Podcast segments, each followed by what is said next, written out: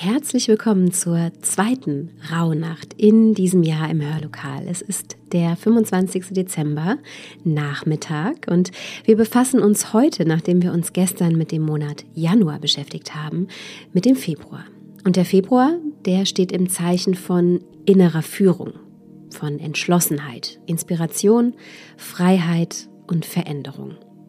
Es geht also um innere Freiheit und um die Frage, was brauchen wir eigentlich, um uns in unserem Leben frei und innerlich sicher zu fühlen.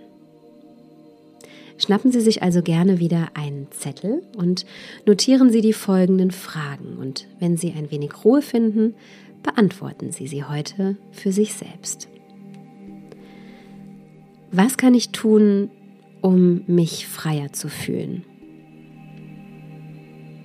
Aus welchen Zwängen möchte ich aussteigen? In welchem Lebensbereich wünsche ich mir Veränderung? Wer inspiriert mich? Und welche Freundschaften möchte ich im kommenden Jahr mehr pflegen? Dazu passt übrigens der Satz, den Sie auch gerne, wenn Sie mögen, in eine kleine Meditation einfließen lassen können. Wirklich frei zu sein bedeutet, sich nicht mehr permanent von etwas befreien zu müssen.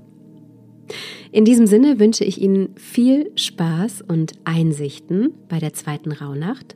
Denken Sie dran, Ihren zweiten Wunsch zu verbrennen. Und wir hören uns morgen wieder zur dritten Rauhnacht. Bis dahin, bleiben Sie gesund und machen Sie es gut.